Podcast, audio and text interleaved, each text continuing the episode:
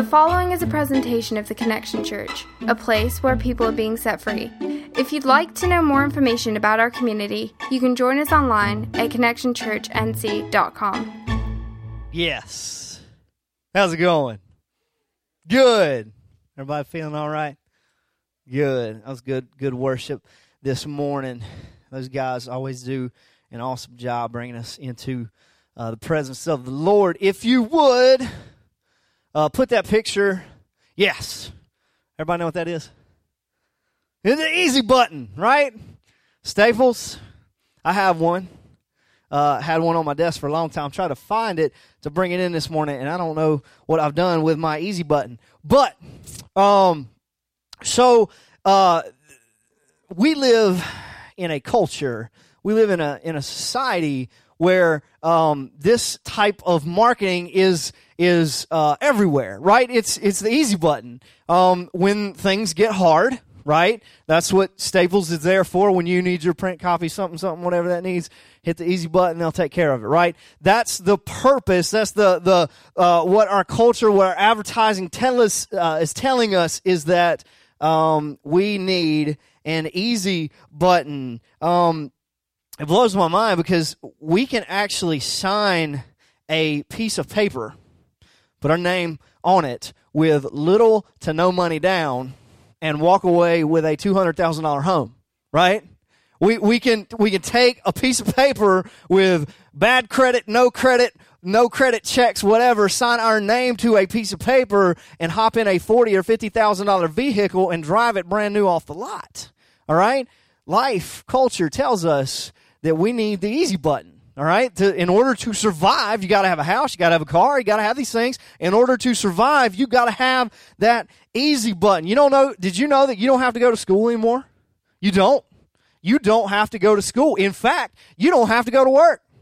You can do it all online in your pajamas. I mean, that's what the commercials tell me. I don't have to have a job. I can get a job online. I can work from home. I can work on the interline, right? On the interweb, on the internet, doing that kind of stuff. I can go to school in my pajamas, right? I don't have to get up and go to class or do any of that kind of stuff. I can do it at home from the internet. Did you know that you don't have to work out anymore?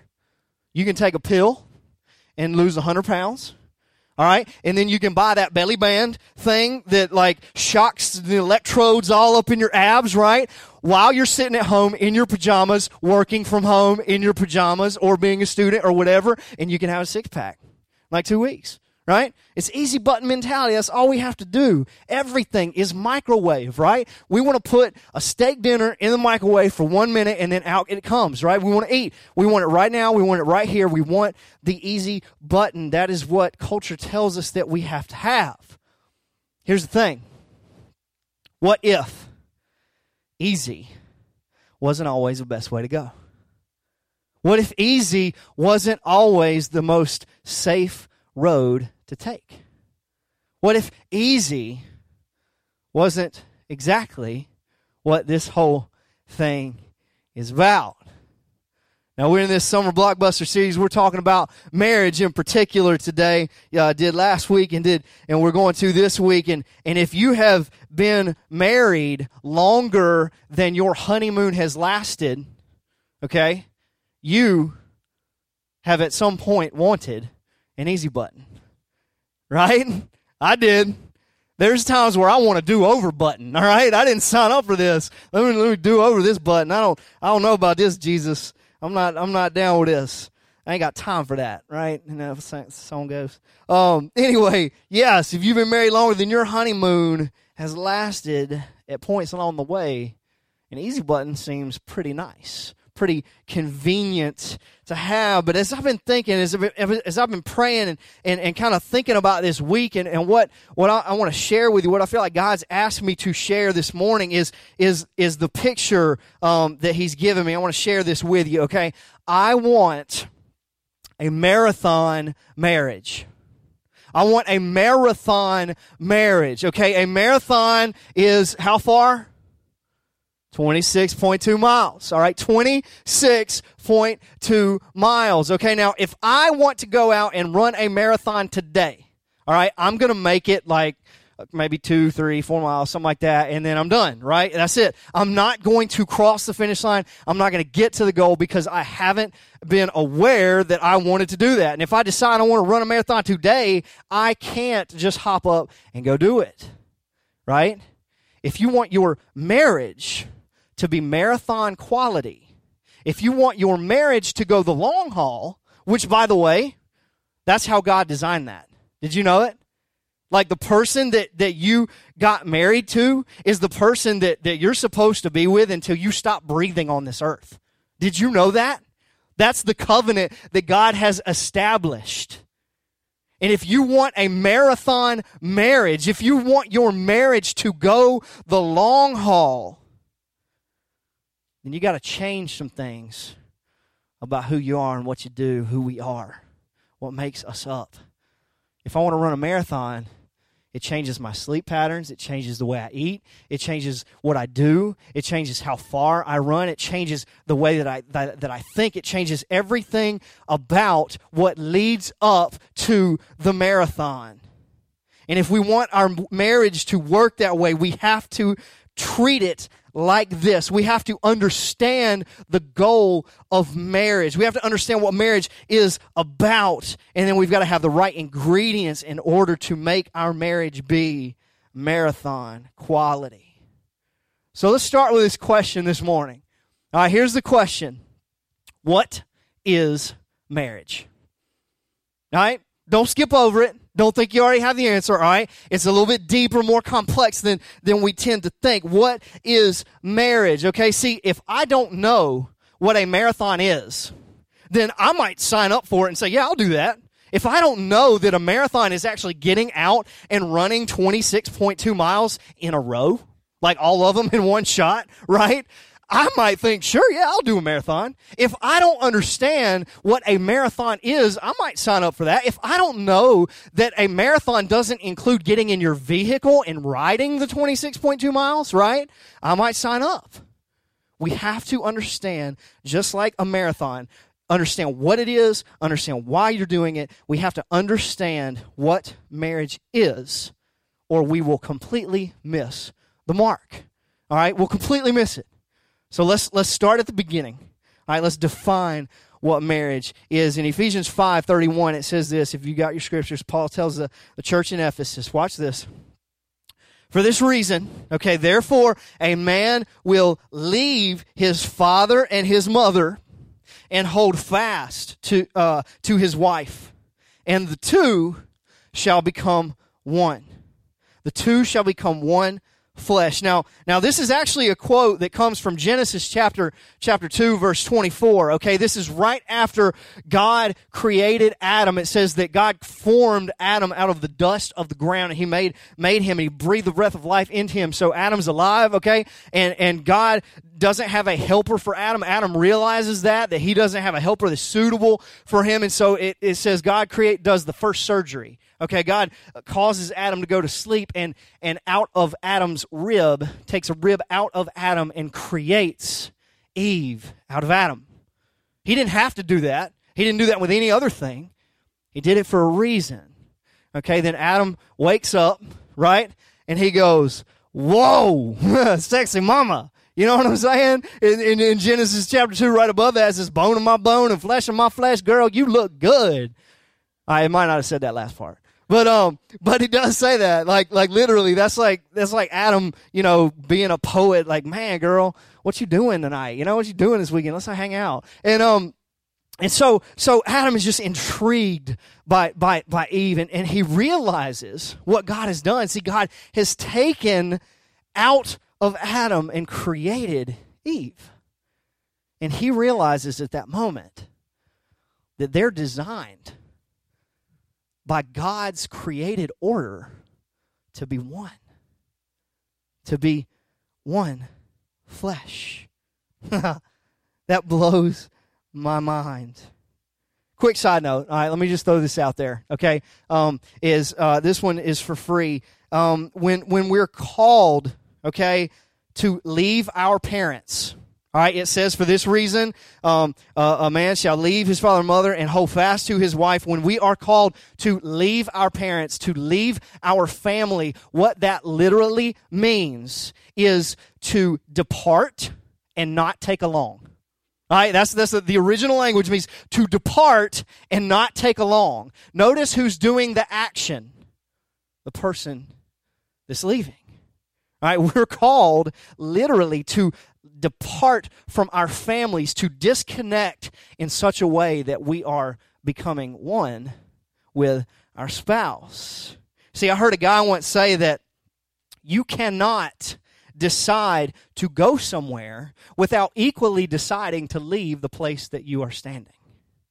You can't decide to go somewhere without equally deciding to leave the place that you are currently at. All right, leaving our parents, leaving our family is not always an easy thing but it's a decision that has to be made in order for marriage to be the way that God intended it to be. Now, now don't jump the gun on this, okay? That doesn't mean that you got to you got to move nine continents away, okay? There's not even nine continents, all right? Um, but but literally, you don't have to go far far away and say, you know, mom and dad, it's been fun. Thanks for raising me. I'm out. All right, never going to talk to you again. That's cool. You're never going to see your grandkids. That's fine. You don't have to do that, okay? But what this means is that the intimacy that you have, the friendship that you have, the, the concern and the compassion and the grace that you have, the earthly accountability and confidant that you have is wrapped up primarily in your spouse. My wife is my best friend. All right? I don't I'm not married to her just because I think she's hot, although she is. Okay? I'm not married to her because she bears my children, although she does. I'm married to her because in her, I have found a confidant. I have found an accountability partner. I have found somebody that loves Jesus the way I want to love Jesus. And so we are doing this journey together. I've left my family, still hang out with them, we still talk, we still do our thing. But she is my primary. And the same for her. We have to learn to leave in order to make that happen. He goes on, okay? He says that you're you're to become flesh. The uh, the uh, you will become one flesh. Okay, get this. This literally means to glue or to stick together to, to be grafted, all right? In the original language, the picture of this word is blood coagulating. Okay, this is going to get just a teeny bit gross, all right? So, so like, like whenever you do a skin graft, right? If there's a, a big open wound somewhere, they take a piece of skin off of a good part, right? And they put it on the bad part, they graft it, and then over time, the blood begins to coagulate, all right? Means they fuse together, and then eventually that, that flesh that they took off of one place and put it it on the other heals up, and you can't even tell it's there anymore. It literally becomes one flesh. There's something miraculous, mysterious about how God takes two sinners from two completely different walks of life and fuses them together, grafts them in. They are made to stick. See, friends, this is why divorce is so ugly.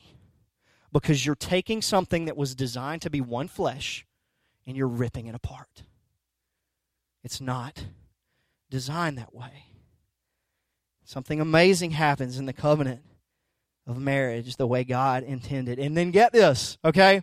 How do we define marriage? It's leaving your parents. It's, it's becoming one flesh, all those things. Then Paul in Ephesians throws a curveball, all right? He throws a gauntlet in verse 32. This blows my mind. See, watch this. Put up verse 32 says this, this is a profound mystery. Okay. This mystery, mystery in the original language means it is something that is only given from God is something that we can't understand apart from God's revelation. Okay, so God is giving us something that we can only get from Him. This mystery is profound. Profound uh, in the original language is, is megas. That means big. All right, that's where we get our word mega from. It means deep. It means humongous. It means it's so much bigger than we can ever imagine. God says this mystery is profound.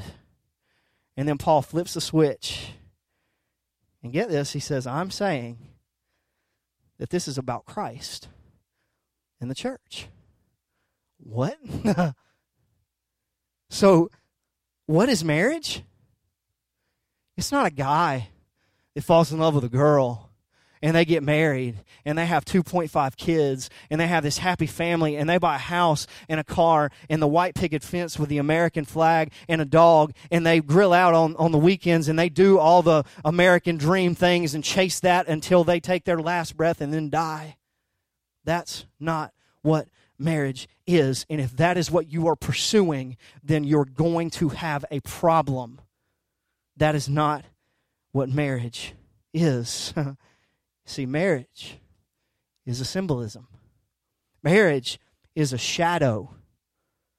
It's a representation of the relationship between Jesus and his church.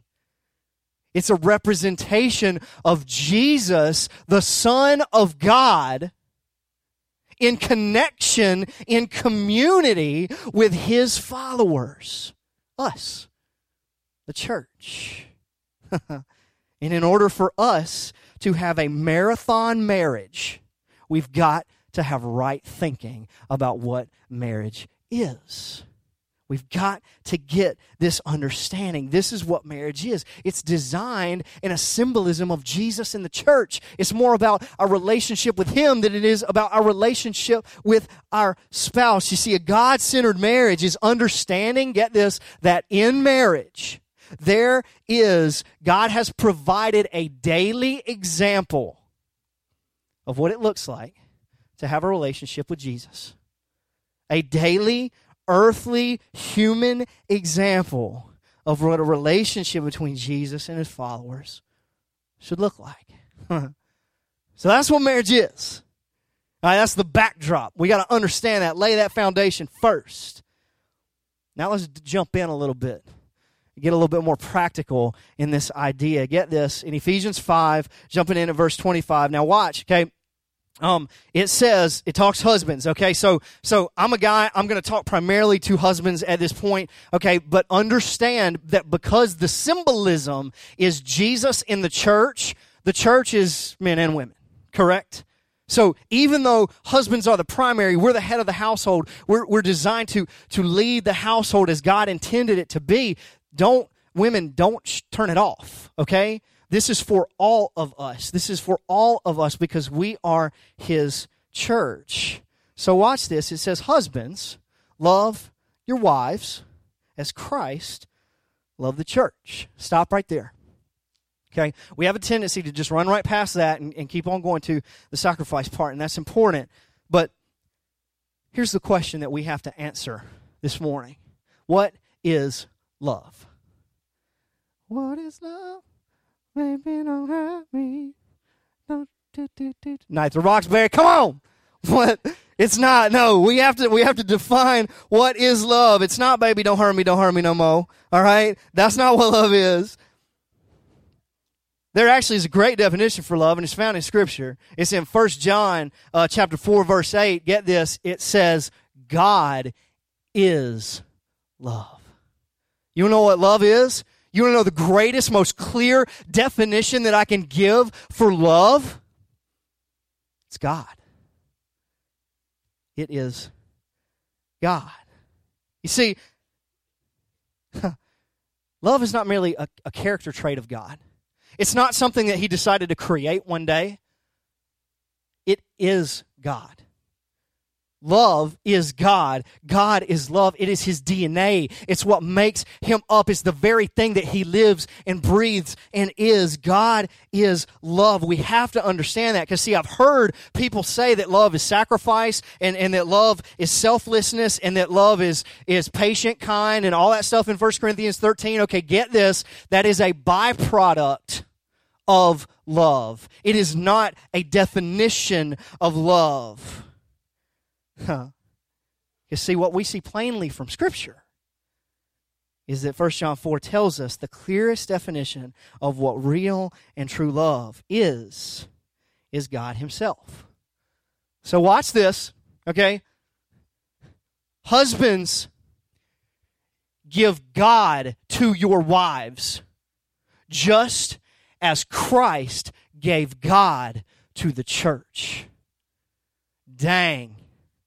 Husbands, give God to your wives just like Christ came down, died on the cross for your sins, lived a perfect life so that we could get back into community with God. You want to know what love is? You know what you want to know what a godly marriage is? Husbands, love your wife, give God to your wife the way Jesus brought God to earth.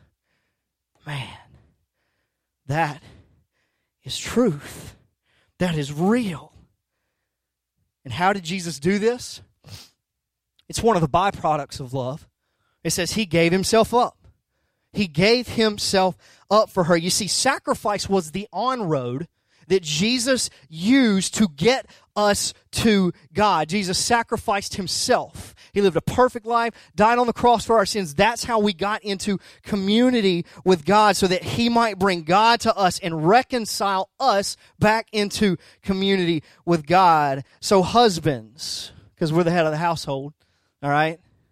Husbands, what does it look like to give God to your wife?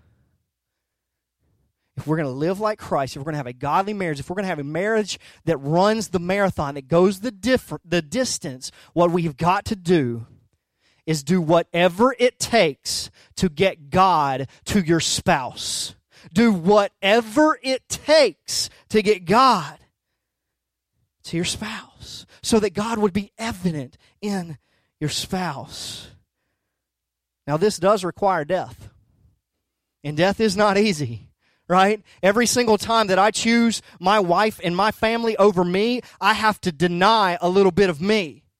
Jesus said, if you would come after me, you must take up your cross. You must die to yourself daily and follow me. That's what it takes is denial of self and saying something is more important. I'm running the marathon. I have a goal in mind. And so I don't want to settle for this right here, this selfish, and I don't want to give in to this right here, but I choose the marathon. I choose the marriage. I'm choosing to deny myself and let a piece of me die. Let it be stripped away so that God might be seen. Now, I'm just going to get real um, for a second because this is a struggle, all right, for me personally.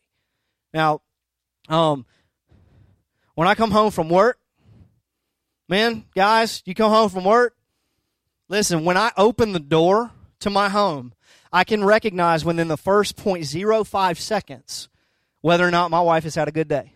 All right. Now, females, y'all are way more intuitive than we are, but I don't have to have a whole lot of intuition to tell whether or not my wife's had a good day. Okay. And when I open that door, I can just look at her face and go, nope, uh, today was not one of those days. She ain't been with Jesus today. You know what I'm saying? But legitimately and for real, it's what I choose next that matters. Because there's a lot of times where I recognize that. I recognize the tension in the room, and I choose to do nothing about it. Man, if I want to die to myself, if I want to give myself up for her so that I can make God evident in my home, you know what that looks like? That's me going, all right, I recognize the tension. Okay. Hey, honey, get your Bible, go grab a coffee, take your journal, leave, go hang out with some friends, watch a movie, do something constructive, get out of the house. I got it. I'll give them baths. I'll feed them oatmeal. I'll, I'll do all those things, like whatever you want me to do, all right? All the, the, the evening routine, I'll take care of it. As a husband, does that mean that I'm going to have to stay up later? Yep. Does it mean that I'm going to have to probably get up earlier if I'm going to commit to live my life for Christ, to be in the Word? Yep. Am I man enough to do it? I hope so. If I want a marathon marriage, Jesus better mean enough to me to do that. And it drives me nuts that sometimes I don't. You want to know what it looks like to love your wife? Give yourself up for her. Bring God into your marriage. Guys, we've got to stop laying down. We've got to stop it's time for this generation to step up and be willing to die to ourselves. When's the last time you did devotions together? When's the last time you had a spiritual conversation with your wife? When's the last time you prayed together? When's the last time where moments got intense because of the Holy Spirit? because God was present. Mm. When's the last time that you served together? I'm not talking about volunteering in this church. I'm talking about going out on the street and giving food out taking a bag of quarters and going to a laundromat and giving and giving quarters to people who can't buy uh, washing machines and serving them together. What does it look like for you to serve your community with your spouse, to bring God into your marriage? I'm telling you, if you think about someone other than yourself, God will show up. God will be evident. It goes on in verse 26. Why does he do this? What's the purpose of God, uh, of giving God to your spouse? It says that Jesus did this that he might sanctify her. All right, that means to, to set apart, to be used for a particular purpose, okay? So, so that she would be holy, all right? That holy, that doesn't mean like I'm better than you. It just means different. It means you look different, you smell different, you taste different, you don't look like the world. That's what holy means. It just means you're different. And so it says that Jesus sacrificed himself so that the church might be different than the world. We sacrifice ourselves so that our marriages might look different than the world. And it says, having cleansed her by the washing of water with the word. Now, as I said last week, okay, the bride in the Jewish communities had to go through this ceremonial washing that basically meant she was a virgin. She was pure. That's what water does. It purifies. And in other cultures, in like the Roman culture and in other different faiths of this time, they had to go through this ceremonial washing as well that symbolized that they were fertile okay that they were going to be able to have children that's that's the point of it all right in judaism um, marriage was very contractual like you know if you do this and i do this and i'll give you 500 cow for that girl and so on and so forth that's what they would do all right, in the Roman culture, it's can you have babies? All right, can can you provide for me a Roman wrestling team? All right, that's what they're looking for, and so so um, that's what they would do is they would do these ceremonies um, to symbolize fertility, to symbolize purity, virginity, all these kind of things. Get this: water cleanses, right? Water cleanses, water gives life, and water sustains life. And so when it says that she was washed with water with the word, okay, the symbol here is that Jesus is our purity. He's our abundance, that He cleanses us, He washes us. And that can only be found with the word. God's divine direction. See, Jesus didn't go anywhere or do anything unless he got God's divine say so. So, men, husbands, let me ask you a question Is that how you lead? Do you listen? Do you get away for a moment? In your prayer time, is it all about you? Or is it about your family? Is your heart broken for your wife? Are you compassionate for your family? Are you seeking God's guidance, saying, God, I don't know what to do, okay? I just need you to help me. I promise that if you stop talking and listen, He'll speak. The problem is, is that so many times we don't know His voice. You see, when we lead this way, it's like pure, clean water that washes away hurt. It washes away arguments. It washes away uh, sin and it replaces it with abundance, with sustained life, with contentment in your marriage, with satisfaction. And get this. I love this. Verse 27. Why did he do this? It says, so that he might present the church to himself this blows my mind. okay, so so the picture here is the bride being given away to the groom. Okay? Who's doing the giving away? Jesus. Jesus did all of this so that he might present himself a pure bride. Does that sound odd to you? I mean, I've never been to a marriage ceremony where the groom actually gives the bride away. I mean, you know, who gives this this woman to be married to this guy? I do. You know what I'm saying? I'll sign up, right? I did it. Um, yeah, sure. The groom gives the groom, I mean, gives the bride to himself. It doesn't make any sense. But you see here, the reason that's in there is because it shows us that Jesus is the only one who is perfect. He's the only earthly, human, and divine person that fulfilled all of the requirements that God required for us to get back into community to be able to present a pure bride. See, it's only God that can set apart, it's only God that can cleanse. Only Jesus can do that. It's His work, not ours. And then I love this part. This blows my mind. It says that that that he did this, that he would be he would present the bride to himself, get this, in splendor, without spot or wrinkle or any such thing, that she might be holy and without blemish. So what does this mean for us?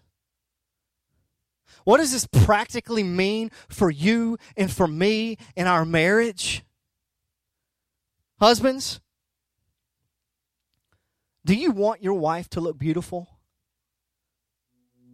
Do you want to find contentment and fulfillment in your wife? Do you want, want to be completely fulfilled in her and by her?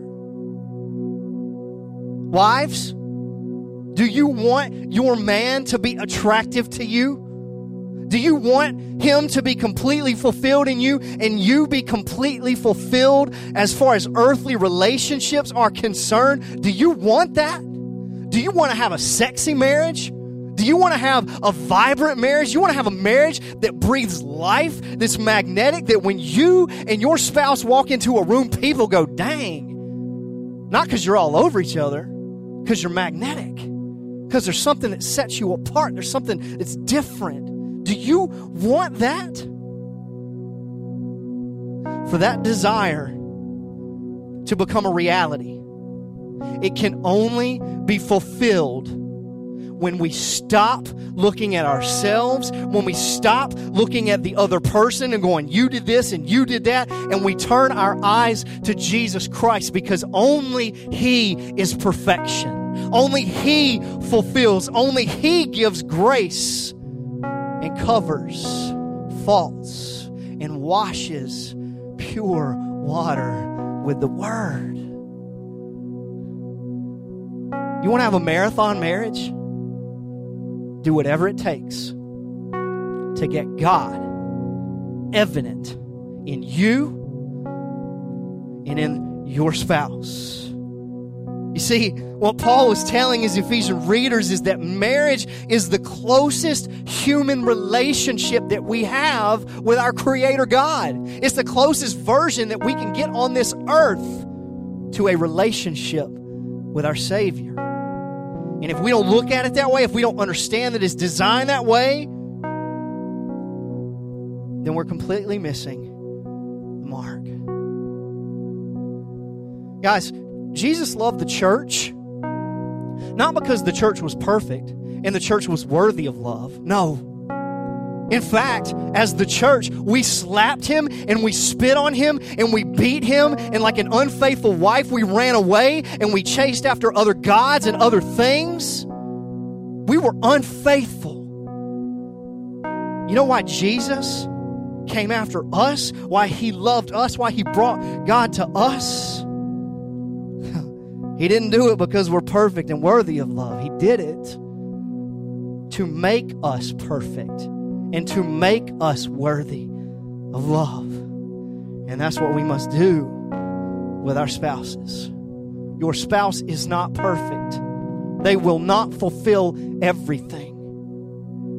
But if your mission on earth is to be so intimate with the Father that the overflow is Jesus and just by default, you make them perfect. You make them worthy because it's just Jesus in you.